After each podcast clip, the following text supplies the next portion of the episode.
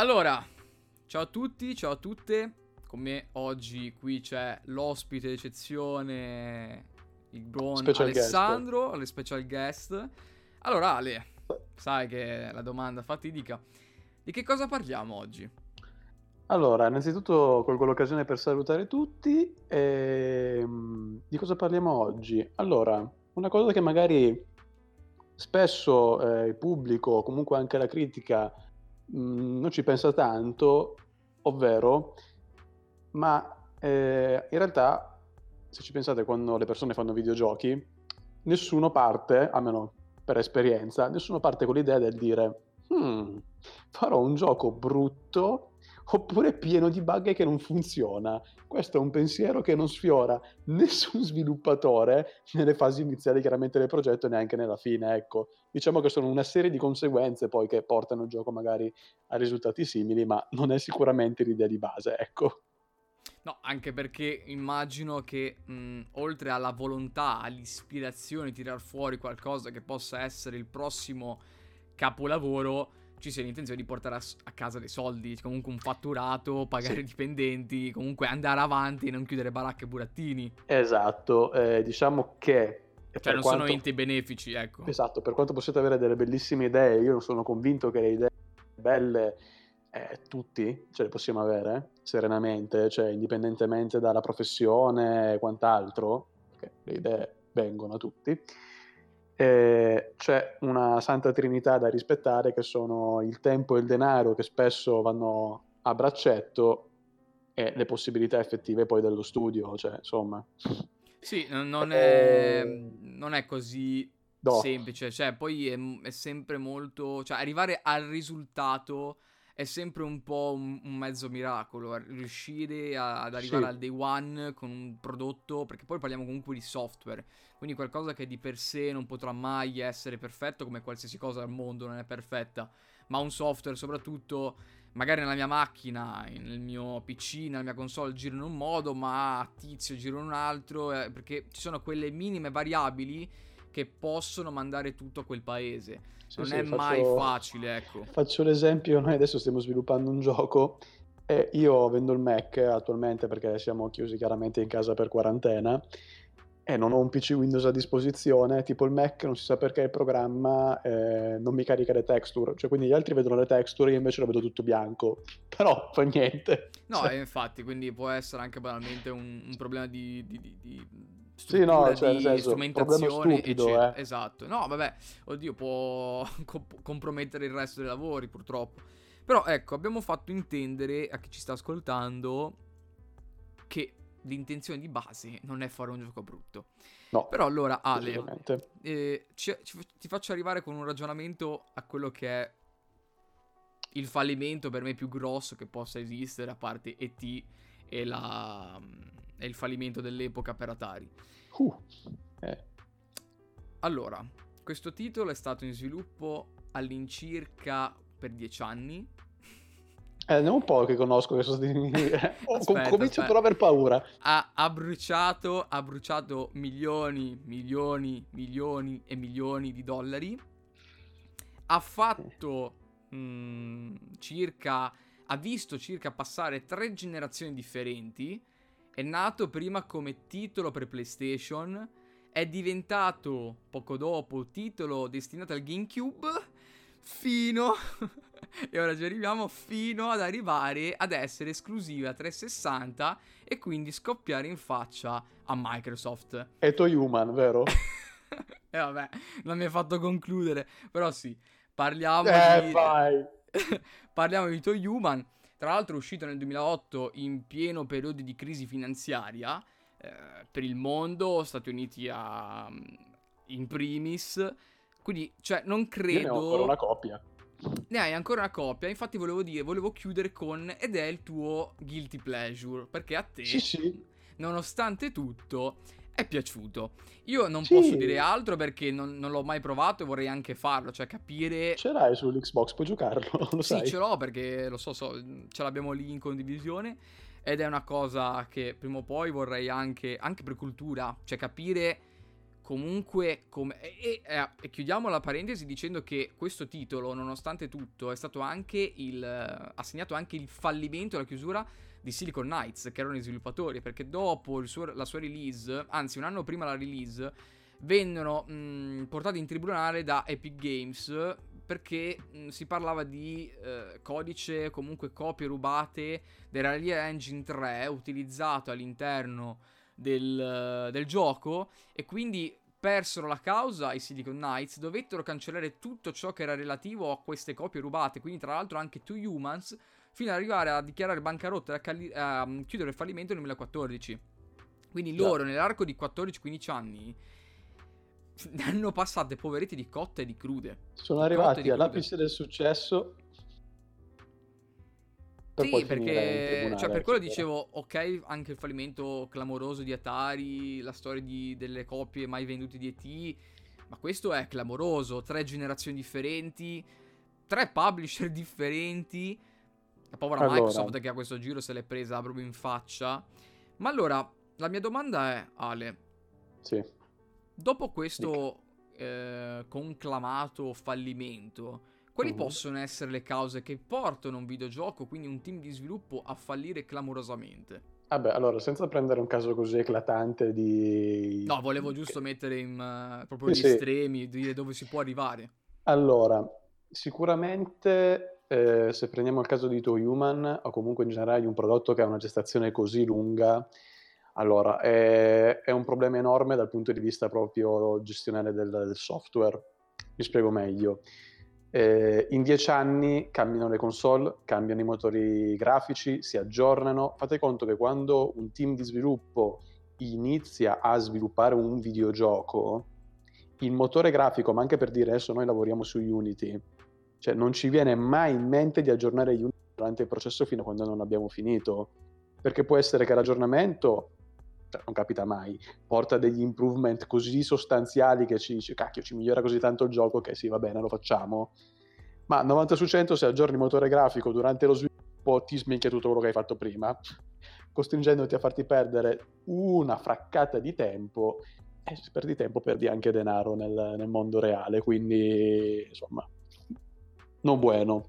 Cioè, parentesi, questo... scusa se ti interrompo Ale, ehm, nonostante quello che per me è un altro fallimento a questo punto di comunicazione da parte di Sony nel momento in cui ha eh, comunicato le specifiche tecniche di, di, PlayStation 5 e non voglio scadere in battute facili, c'è stata una parentesi interessante riguardo ai tempi di eh, approfondimento di studio che gli sviluppatori devono seguire, devono affrontare nel momento in cui vanno a sviluppare un videogioco, perché Alessandro giustamente ha detto sì, eh, motori grafici, passano le generazioni, banalmente appunto le, le architetture delle console stesse sì, cambiano sì. e quindi tu sviluppatore devi andare a capire, andare a spremere il più possibile un videogioco, quindi ci sono vari fattori da mettere in considerazione nel momento in cui si decide di sviluppare un videogioco. Per quello uh, Cerny ha voluto sottolineare che a quanto pare per PlayStation 5, immagino più che altro gli sviluppatori AAA che ce l'hanno in mano da subito, avranno praticamente una finestra di appena un mese per prendere confidenza con gli strumenti rispetto a quelli che sono stati i 6-12 mesi per PlayStation 4 che quindi già solo un anno se ne va per capire come funziona sì, sì, la console per fare mano. tipo esempi peggiori PlayStation 3 direttamente che insomma sì, sì. Cioè, manco Sony stessa sapeva dove mettere le mani per sviluppare, quindi... Cioè, non sempre a quel... Anzi, questa è una lezione che poi ci ha regalato la stessa Sony.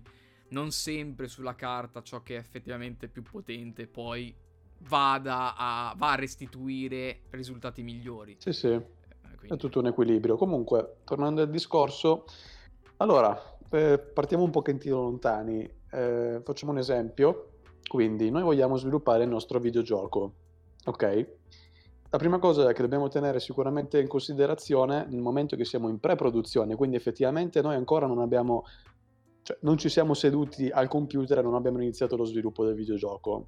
Prima di fare questo c'è la fase di pre-produzione, cioè la, la fase in cui è... ci sono tanti post-it in giro per la stanza. Sì, inizi col brainstorming, dici che gioco vogliamo fare, eh, le stime di mercato quali sono e piano piano cominci a farti un'idea, no? Ok? Eh, questo dipende anche molto da chi, da chi, effettivamente sono queste persone. ehm, siamo una software house che, facciamo un esempio, eh, tutto iperbolico chiaramente, siamo una software house che fa da 10 anni FPS, quindi do per assunto che a fare FPS siamo anche dignitosamente in grado di farlo, cioè abbiamo tutti i tool gli strumenti e le expertise per poter chiudere un progetto di questo tipo. Perché? Perché l'abbiamo già fatto per 10 anni, ok? Quindi nel momento in cui ci sediamo attorno a un tavolo e decidiamo di fare eh, un nuovo FPS o il seguito di uno dei nostri titoli, chiaramente questo ha un peso in, eh, in questione di, di, di, bilancio e di project management. Nel senso, ci sono figure come i producer e i project manager che sono figure ehm, che hanno il compito di stilare, diciamo, eh, da qui a quanto tempo è necessario, quindi facciamo un esempio, sono due anni di sviluppo, ok? E project manager e quant'altro, per questi due anni di sviluppo, si devono inventare la rava la fava, stilare documenti su documenti su documenti su documenti di ogni persona, in quale fase dello sviluppo, come sarà occupata, cosa dovrà fare e quant'altro, e provare a prevedere tutte le possibili cose. Quindi vuol dire che io nel momento in cui mi metto a pensare a un videogioco che ha una gestazione di due anni, idealmente setto delle scadenze, delle milestone eh, in questi due anni che sono chiaramente l'alfa, la beta, insomma, senza andare troppo nei dettagli, cioè cose abbastanza facili che insomma, si conoscono anche al di fuori dell'ambiente di sviluppo. E io devo prevedere il lavoro di ogni singola persona e dico, ok, ma se quella persona per caso è ammalata e poi ad agosto se ci sono le ferie, slittiamo di 15 giorni, è tutto un balancing tra eh, tempo, i soldi che ho a disposizione, le persone che ho a disposizione e la data di uscita. Senza contare in tutto questo chiaramente le richieste di un eventuale publisher. Perché ok, sono indipendente, decido io, tra virgolette, di far uscire il gioco tra un anno e mezzo, ma ci metto per dire due mesi in più, ma rispondo a me stesso, è un problema, tra virgolette, marginale. Cioè, avrò due mesi in più da pagare gli stipendi, no? Idealmente. Cioè, i miei guadagni arrivano con un ritardo di due mesi. E se non è un problema per me come società, non lo è per nessuno, essenzialmente. Cosa diversa invece se tipo il publisher ti ha detto che devi uscire a Natale e hai firmato un contratto, il gioco deve uscire in quella data, punto. Così com'è, non, cioè piuttosto, ecco, quando è arrivato a quel punto lì, quando si arriva a quel punto lì, è già qui che casca l'asino, tra virgolette, quando dice, eh ma il gioco è arrivato pieno di bug, probabilmente o c'è stata una cattiva pianificazione, quindi ha detto, bah sì raga, ci arriviamo, cioè, abbiamo abbastanza tempo per fare il polishing, e per prevedere tutte le cose, per fare le cose come Dio comanda, e il gioco esce buggato, quindi o c'è stata una cattiva pro- programmazione, quindi la pre-produzione non è stata efficiente e questo nel mondo dei videogiochi è una delle principali cause che nessuno mai ci pensa, ma in realtà è questo. Questa è la principale causa per la quale i videogiochi non escono come sono ideati dai loro creatori. Cioè, ripeto, nessuno si mette come proposito del dire ok, adesso faccio questo gioco e deve essere brutto. Poi ci sta anche che magari l'idea di gioco, oh, a me sembra bella, la svolgo come piace a me e tutto va bene, ma ci sta che non abbia magari poi un buon successo perché magari oh, non era un'idea vincente, eh? ci sta anche questo, o magari è il momento sbagliato di pubblicarlo, chissà quali altri 600 milioni di motivi. Oppure, l'altro problema è che si hanno, eh, non so, adesso arriva il Covid-19, nessuno ha previsto che saremmo stati a casa dagli studi di sviluppo per due o tre mesi, non ne eravamo attrezzati. Io, nella mia ottica di fare un business plan, cioè non un business plan, scusate, un Gantt, un, comunque un documento di project management, mai mi sarebbe venuto in mente di mettere tre mesi di quarantena come possibili cose di rischio, no? Cioè, penso che a nessuno sia venuto in mente, infatti è per questo che tutti un attimino stanno... Eh, arrancando, anche perché per fare un esempio più forte ancora, Cyberpunk è in sviluppo da boh, più di 5 anni, cioè sfido qualcuno a 5 anni fa a immaginarsi che sarebbe arrivata una pandemia globale, cioè, eh, avveniristi, non ci poteva mai venire in mente. Sarebbe come mettere nelle cose di rischio per dire, sì, se esco di casa mi colpisce un meteorite, cioè, sì, può capitare, ma nel senso non è nelle sfere della possibilità, della quotidianità che siamo abituati a vivere.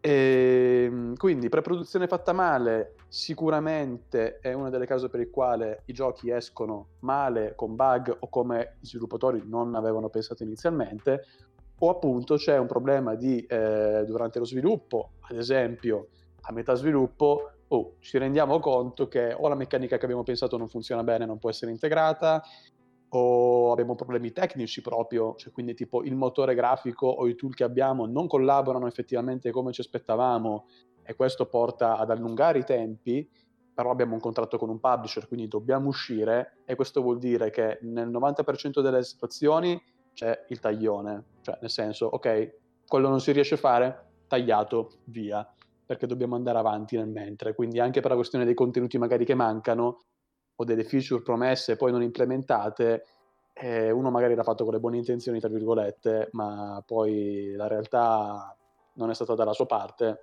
e quindi si taglia contenuto inizialmente per tentare di rimanere comunque nella scaletta tracciata, tra virgolette. Se, eh, cioè, quindi o tagliamo qualcosa, oppure se decidiamo di portare tutto, perché qua è una situazione di coperta corta, cioè o vi coprite eh, le spalle o vi coprite i piedi.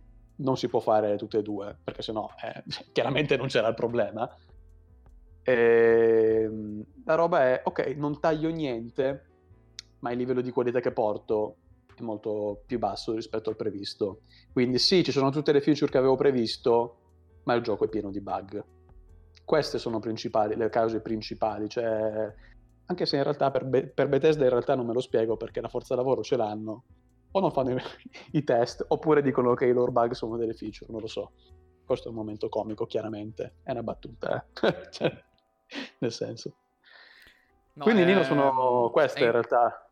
È interessante, è, è, molto interessante il discorso, ma bisogna mh, di nuovo sottolineare che nel momento in cui vedete eh, Sony, che è, è, la più famosa in questo, eh, ma solo perché è oggettivo, non perché ce l'abbiamo con Sony o altro, non, non sia mai, anzi eh, ma tre, parliamo dei tre, mh, tre, big, nel momento in cui anche ad esempio Animal Crossing, ora diciamo anche Nintendo, doveva uscire l'anno scorso, è arrivato quest'anno, una settimana fa.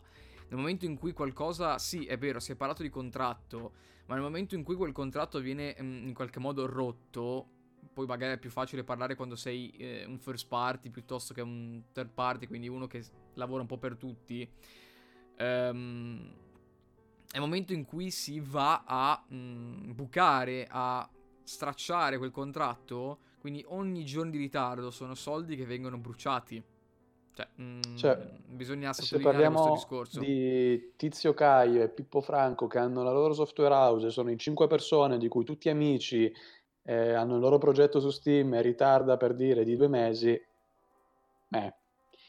Però se parliamo di... perché poi qua per i AAA cioè, per dire, eh, parliamo di roba forte, prendiamo The Witcher 3, adesso correggimi se sbaglio, sono tipo 80 milioni è costato, se non mi ricordo sì, male. Sì, sì, sì, all'incirca 80 milioni. Una roba simile. Sì, sì, sì, sì. Cioè, tu quindi vuol dire che hai 80 milioni di investimento, senza contare, cioè, tutto questo è totale, però facciamo finta, scorporiamo la cifra, magari hai, non so, 10 milioni di... Eh, per iniziare poi da pagare gli stipendi, lo studio, cioè ogni giorno di ritardo, sì, ogni vabbè, giorno che una persona mm... ti rimane a lavorare in più sul progetto, sono soldi Ale. che vanno. Ma molto spesso non si considera neanche banalmente quelli che sono i costi per stampare, poi all'interno dei Blu-ray, eh, i costi di marketing che... Cioè, uh. ve lo devono sparare in faccia il gioco per farvi capire che esce, altrimenti i publisher come pensate che possono farvelo venire in mente sì, che sì, il allora... gioco arriva? Cioè, non è, non è, solo sviluppare il gioco ed è finita lì. Eh, anche lì sì, purtroppo magari il budget per il marketing è costato talmente tanto, ma poi il ritorno del gioco è appena sufficiente per ripagare i conti, che quello è un fallimento, non si può definire un successo. Già solo quello è un fallimento. Anche perché in realtà per quanto riguarda lo sviluppo di software, ci cioè sono pochissime le software house così grosse da poter incassare perdite per milioni di euro. Eh. Cioè, sono infatti, veramente poche. E anche a loro voi... comunque fanno male. Cioè... Se, secondo voi perché poi molti publisher spingono per il digital? La stessa eh, CD Projekt Red ha più volte sottolineato attraverso Twitter e gli altri canali social che nel momento in cui comprate da GOG, quindi dal loro uh, store digitale online, tutti i ricavati vanno a loro Perché poi ovviamente un'altra cosa che magari approfondiremo magari in un altro episodio perché è molto interessante. Mm, sì. eh, va poi il costo del gioco, va ripartito poi magari a Epic Games che ti ha, certo, ti ha tra certo. virgolette, certo. donato tra virgolette, il, il motore grafico. A, a, Steam con le percentuali che vanno pagate per semplicemente stare su Steam. Cioè, non è una cosa facile, non è no, no. purtroppo facile per, in questo caso il project manager o il producer far quadrare i conti, anzi è una roba... È, è un'odissea. Cioè, Infatti, se God of team... War, eh, il God of War recente del 2018 è uscito così come è uscito e anche grazie a Yumi Yang che all'epoca era la producer eh, dietro al gioco, molto spesso Cory Barrog, il director, l'ha dovuta ringraziare, comunque non dovuto, ma ha voluto sottolineare che senza di lei non ce l'avrebbe fatta perché era lei che teneva poi tutto sto controllo, i conti, eh, i progressi. Quel gioco è stato in sviluppo per 5 anni. Fosse fallito God of War dopo 5 anni, quindi dopo budget clamorosi, non solo di sviluppo ma anche di marketing, eh, probabilmente oggi Santa Monica non sarebbe aperta, comunque sarebbe stata eh, sì, ridimensionata, completamente. Cioè, adesso ha sui 200-300 dipendenti, mi pare. Sì, all'incirca. Adesso non voglio dire una boiata, cioè comunque uno studio grosso. Si sono allargati eh, di recente. Eh, cioè, era probabile che diventassero una figura, uno di quegli studi da 20-30 persone, cioè, quindi vuol dire che più di 100 persone erano a casa. Sì, probabilmente da AAA a first party a Diventavano sì, first party, no, nel senso rimanevano first party, ma di supporto ad altri magari. Cioè, sì, non avrebbero cioè... avuto più il loro titolo su cui lavorare, avrebbero fatto da spalla a qualcun altro. Che poi, eh, sempre tornando Cosa che hanno già dei... fatto, tra l'altro, negli anni, dopo tipo il fallimento del God of War Ascension. Eh, quindi... Gi- sì, sì. Comunque, tornando al discorso producer e quant'altro, tenete conto che i team eh, di sviluppo grossi, cioè non è solo una persona chiaramente, ci sono più producer all'interno dello studio, perché la sua figura è, oltre che far combaciare tutto, cioè siete il ponte, tra virgolette, tra eh, magari il, il publisher, che, che, quindi lui ha delle pretese, e siete anche il ponte del vostro studio di sviluppo. Sì, tra e... vari, um, le varie sezioni dello studio stesso, dal reparto sì, sì. Cioè, nel senso, voi dovete fare gli interessi eh, sì. del publisher, cioè di interessi tra virgolette del publisher, dovete accogliere le sue richieste e renderle possibili, perché senza soldi se no niente gioco e in più tenere conto anche il conto della vostra casa, quindi arriva per dire il lead programmer che ti dice oh zio, eh, a me eh, questo tool non funziona, mi, mi ci fa mettere tre settimane, c'è quest'altro tool che costa di più, però ci metto 20 giorni in meno a farlo. E in quel momento voi avete la decisione dilemma, tipo ok, spendo di più però guadagno di tempo e quant'altro. Cioè, ogni giorno avete a che fare con, con questo tipo di situazioni ed è tutto un cercare di ottimizzare il più possibile il processo, quindi trovare il modo migliore in cui il tuo team può lavorare, offrirgli gli strumenti migliori, però ci sono anche da far quadrare le bollette, come si suol dire, fare gli interessi del publisher, insomma, è... per dire, in un'azienda italiana tipo che è molto strutturata, tipo Milestone, ci sono tipo eh, una ventina di producer, eh? quindi... Sì, ci sono più producer che sviluppatori magari. Perché... Molte... capita che in molte software house, capita piccole chiaramente, non, non è l'esempio di Milestone, ma ci sono molte software house che hanno più producer che effettivamente membri attivi del team. Sì, diciamo che vogliono essere certi che siano proprio a prova di bomba, per quanto piccolo possa essere il progetto. Sì, sì, ma... Magari si, si, vanno a, ehm, ad assicurare che i primi progetti, per quanto piccoli, possano avere successo per puntare magari un domani ad allargarsi e fare qualcosa di più grande. Quindi certo. ci può essere anche quell'intenzione. Anche perché eh, adesso lo so che è un po' brutta, e questa è la, è la frase spezzasogni per eccellenza, perché è una di quelle domande che mi pongo anch'io spesso, ma anche con Nino, tipo, ma per dire, ma il The Witcher italiano, quando arriva? Cioè, che stiamo aspettando, no?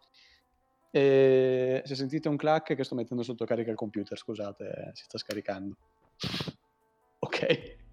Ehm, quando arriva il The Witcher italiano? Eh, per il The Witcher italiano è brutto da dire, ma ci vogliono, oltre che l'idea, le persone di talento che sicuramente non mancano in Italia, servono i soldi. è brutto da dire, ma finché tipo non c'è veramente qualcuno che investe quei milioni per fare una produzione AAA di questo tipo, The Witcher italiano non ci sarà mai. Sì, perché mh, molto spesso, mh, anche per questi successi, si parla anche dello stesso governo di quel paese che in qualche modo dà quel tot di milioni che magari non sono comunque quelli sì, che ti fanno... Fiscali, esatto, cioè non sono quelli che ti danno il là per... però nel senso quei 2-3 miglia... milioni in più che possono fare la differenza o comunque non dover certo. pagare certe tasse, cosa che mh, nello, nello Stato italiano, Fate conto che nel nostro governo non credo che... Esatto.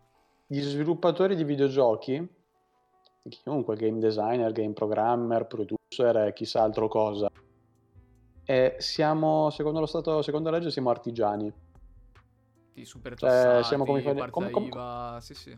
come i falegnami, uguale identico. Cioè, mm, capiamoci, nel senso, ora si parlava cioè, prima di... Nulla togliere i falegnami, eh, per l'amor di no, Dio. No, ma mm, anzi, no, non, no. non, è la stessa categoria, il problema è quello. Eh, eh, esatto. E quindi, non essendo la stessa categoria, non avete i vostri privilegi, ma dovete sottostare a, alle richieste che, appunto, i falegnami o comunque altri artigiani sottostanno. Ma uh, quello Un che... esempio stupido, tra l'altro, scusa se ti interrompo. Vai tranquillo. È che se i... cioè per dire, ok, il falegname non ha da competere, tra virgolette salvo rarissime eccezioni chiaramente, uh, perché sicuramente qualcuno mi dice no, ma quel falegnameria è famosissimo in tutto il mondo, va bene, ok, eh, cioè, salvo le eccezioni, eh, non c'è un mercato globale col quale competere. Sì, esatto. Mm, Pippo se, Franco, se io il falegname, gioco... non, non, deve fare la statua esatto, più bella di sono Pippo italiano, Franco americano, ecco non gli è fotta in cazzo a nessuno che sono italiano, cioè capiamoci, perché il gioco è su Steam, è su Epic, è su Xbox, è su quindi PlayStation, si interfaccia, cioè si affaccia a tutto il mondo. Mondiale, quindi che io sia italiano non gliene batte in cazzo a nessuno, tranne magari tipo a gente tipo che sa, ah, quello è uno sviluppatore italiano, mi portiamolo, grande, viva Italia, cioè no, una roba simile, no? Cioè, oltre a quello non capita. E comunque non può essere il centro del tuo business, perché sì, esportare, fame, no. esportare, la tua italianità, puntare su quello, non credo che possa essere la no, strada non fun- non per arrivare al tuo The Witcher. Anzi, per ora non funziona. Ma uh, parlando, e poi magari chiudiamo questa puntata. Eh, si parlava prima di Vai. purtroppo di pandemia, quarantena, covid.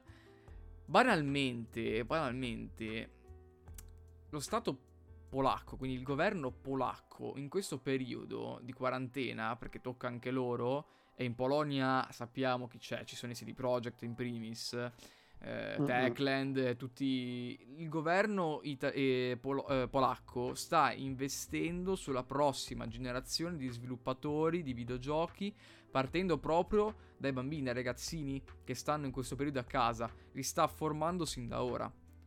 Quindi eh, non possiamo poi pretendere di, al- di avere il nostro The Witcher quando in altri stati cercano di cogliere quelli che sono momenti di crisi purtroppo per e trarne il meglio. Occasioni. Esatto, e tramutarle in occasioni, tramutarle in situazioni di pregio, di favore ad altri. Eh, in questo caso cioè, ragazzini che si possono avvicinare partendo da quel The Witcher 3, avvicinare e avere la, l'aspirazione di fare il proprio The Witcher 3. Cioè, eh... Esatto che poi dal punto di vista proprio business, nudo e crudo, cioè quando c'è un problema di qualsiasi tipo, non è che devi identificarlo come un problema, ma un'opportunità per fare qualcosa, per trovare una soluzione per indirizzarti in un altro modo. E questo è il concetto della Polonia. Abbiamo un problema, c'è il Covid in giro, dobbiamo stare a casa. Qual è l'opportunità che possiamo creare da questo?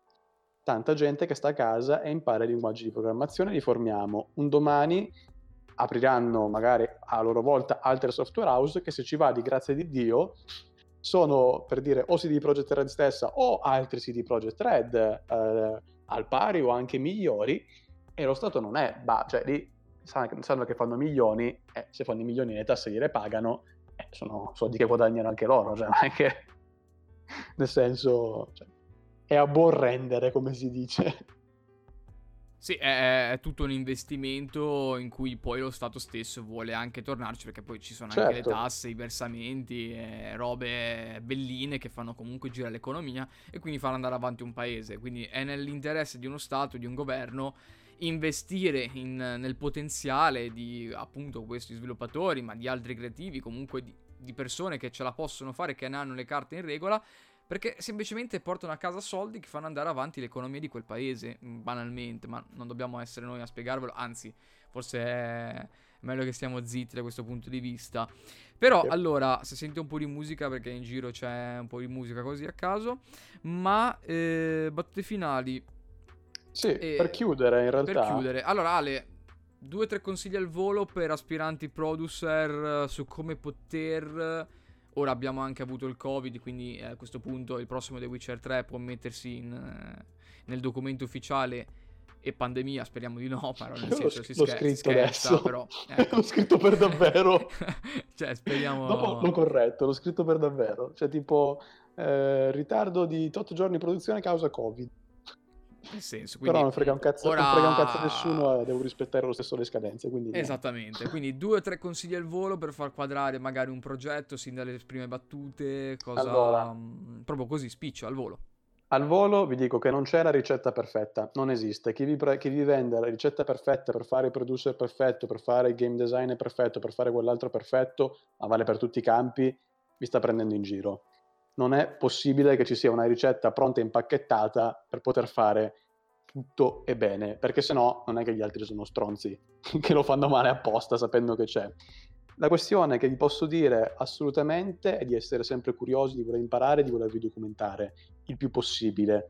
Cercate gli spot migliori dove collaborare, con cui le persone più, tra virgolette, di, più importanti magari del settore, col quale poter collaborare. Coglietele queste occasioni, eh, imparate da quelli più, tra virgolette, esperti di voi e soprattutto um, cosa sì, volevo dire d'altro? In questo, in questo punto, in questa parentesi piccola, siate umili. E sì, anzi, sempre. Mh, mm, non arrivate siate mai umili con... e appunto traete il meglio da chi magari ne sa di più di voi. Nel senso, non, non fate gli spocchiosi, imparate e basta. Assolutamente. E poi un'altra grande cosa, producer non si nasce, ce l'hanno capito pure le software house ormai che per dire producer no, eh, scusate, mi sono impappinato, non può essere un colletto bianco, tra virgolette, passatemi il termine, bruttissimo, eh, uscito per dire da università di economia e mi metti lì a gestire i conti. Infatti adesso si prendono direttamente persone che i producer stanno iniziando a ingranare come game designer che diventano producer e fanno quello, perché tendenzialmente la figura ha più o meno idea di che cazzo succede in uno studio di sviluppo ma la questione è, è sicuramente fate esperienza. Product, eh, product manager, producer, si diventa bravi con l'esperienza perché avete già vissuto situazioni analoghe, perché potete prevedere meglio, perché avete più esperienza. È chiaro che se siete al primo progetto come producer, come project manager, se siete una società grossa, cioè avete una piccola parte da gestire, chiaramente non vi, non vi danno il destino dell'universo nelle vostre mani, chiaramente. Però mh, mhmm, questo in generale per qualsiasi campo, anche penso possa andare bene, fate esperienza e taratevi su quello. È l'unico modo. Non ci sono ricette fatte per essere project manager o producer. Cioè, eh, banalmente, dopo aver ascoltato questo episodio, perché vi raccomando, cioè, se siete arrivati a questo punto avete ascoltato, quindi bene per voi. Ma una cosa da fare dopo aver ascoltato questo episodio, vi consiglio di andare a recuperare il documentario che spiega come God of War, il recente, è venuto al mondo. Sono due orette che sta se ne vanno. YouTube. Sì, esatto, è gratuito, sta su YouTube. Sono due orette che se ne vanno lisce tranquillamente, ma che potete spezzare tranquillamente. Alla fine decidete voi quando mettere il play. Che vi spiega per filo e per segno, in modo chiaro, come nasce, come viene la vita un AAA alla fine, un grosso, un videogioco di grossa portata. Non che gli indie eh, da, non abbiano queste sfide, anzi, sono anche maggiori perché poi purtroppo loro hanno sono meno budget, diversa, sono più piccoli, certo. hanno altre sfide, quindi attenzione. Piccole e grandi che siano le società hanno le loro sfide, grandi e piccole che possano essere. Però vi consiglio di andare a recuperare quel documentario perché appuntino spiega anche appunto la, la, la figura del producer in qualche modo ne, nella, nell'essere un, un ruolo chiave che porta al successo o al fallimento, purtroppo, del videogioco. Sì. E voglio chiudere agganciandomi a questo. La prossima volta che un videogioco fallisce, la prossima volta che il vostro titolo più atteso ha disatteso le vostre aspettative, non arrabbiatevi troppo. È, è, vostro diritto arrabbiarvi, è vero, eh, essere delusi più che altro, eh, avere l'amaro in bocca, ma ricordatevi che dall'altra parte ci sono persone che hanno speso mesi, anni del loro tempo con l'intenzione di tirare fuori qualcosa che potesse divertirvi, potesse divertirci e che purtroppo non ce l'hanno fatta. E, e per questo hanno dovuto chiudere baracche e burattini, quindi la prossima volta magari pensateci due volte no. prima di andare a urlare sui social network, guarda come ha fatto schifo questo, guarda come ha fatto schifo quello. Ci sono dinamiche interne che noi purtroppo non possiamo conoscere e, e se le conosciamo sono veramente poche quelle che escono. Mi, mi viene da pensare ad esempio Jason Schreiner o come si pronuncia di Kotaku che tira fuori dei bellissimi e articolati sì, report, bellissimi. ma sono comunque eh, sassi in un oceano, non possiamo mai sapere quali sono le dinamiche interne di uno studio dal giorno zero, quindi dalla pre-produzione, da quando pensiamo banalmente a quel videogioco a quando questo effettivamente esce e, e arriva sugli scaffali. Quindi sì, la prossima sì. volta pensateci un attimo, ricordatevi che dietro ci sono delle persone che hanno speso anni della loro vita per qualcosa che Tra poi purtroppo non ha avuto successo. Aggiungo anche, visto che magari siamo andati un, cioè, relativamente veloce e l'argomento è super complesso e super... Eh, cioè ce n'era da parlarne per ore, per essere onesti. Eh, se magari avete domande o altro, scrivete direttamente a Nino, poi mi gira le domande. Guarda, cioè, se siete curiosi, volete sapere qualcosina di più, contattateci direttamente, scrivete a Nino sulla sua pagina direttamente. Ma eh, la mia intenzione è infatti, grazie Ale per aver anticipato, la mia intenzione è quella di creare eh, una serie, una serie con Alessandro per andare a approfondire questi aspetti, quelle figure creative che compongono uno studio di sviluppo perché è affascinante per quanto mi riguarda andare a approfondire un argomento che tanto eh, ci piace. Io banalmente prima di registrare, quindi nella pre-produzione di questo episodio, ad Alessandro ho detto come banalmente eh, la costruzione di un ponte in Animal Crossing abbia fatto nascere in me eh, il pensiero di come nasca effettivamente un ponte, ma è una cosa banale. Eh, quindi, come nasce un videogioco? Quali sono le figure che ne portano, ehm, lo riescono a portare fuori, a darcelo a noi eh, videogiocatori? Chi suda, sputa sangue e, e, fa sì che un videogioco ci diverta? E quindi con roba Alessandro... nervoso esatto, proprio. roba dei esaurimenti nervosi. Ehm andare in totale burn, in burnout, quindi proprio bruciarsi, vuol dire c'è un AAA molto spesso, quindi cos'è il crunch ad esempio, ora che ci siamo arrivati, eh, approfondire questi argomenti che secondo me sono super interessanti con una persona come Alessandro che magari ne sa già di più perché col suo percorso di studi eccetera ha avuto accesso a informazioni interessantissime. E quindi ripeto che poi ce lo facciate sapere o meno nelle nostre profili pubblici, Instagram in primis, non fa differenza, l'intenzione c'è già da noi, però se volete metterci magari qualche spunto in più, quello è super apprezzato. Quindi, sì, sì, domande o altro, siamo, cioè, esatto, Ale, tu stesso, magari con i tuoi colleghi, raga, c'è qua qualche spunto voi per me, sai sì, che io sono sempre super disponibile. Io direi che abbiamo parlato abbesta- abbastanza, anzi è stata una mezz'ora super interessante, pensavo di andare oltre, invece no, siamo rimasti nei termini. Eh, io ringrazio Ale per essersi prestato, come al solito. E mm, lascio a lui saluti. Vi saluto, un abbraccio, un saluto e al prossimo episodio. Mi Seguite... raccomando, mi raccomando, restate a casa, mh, mm, giocate a più non posso, non, non fate i cosiddetti sgargiulli perché purtroppo è una situazione di emergenza per tutti. E detto ciò, io vi ringrazio per l'ascolto, vi abbraccio, vi saluto e vi do appuntamento al prossimo episodio. Ciao a tutti e a tutte.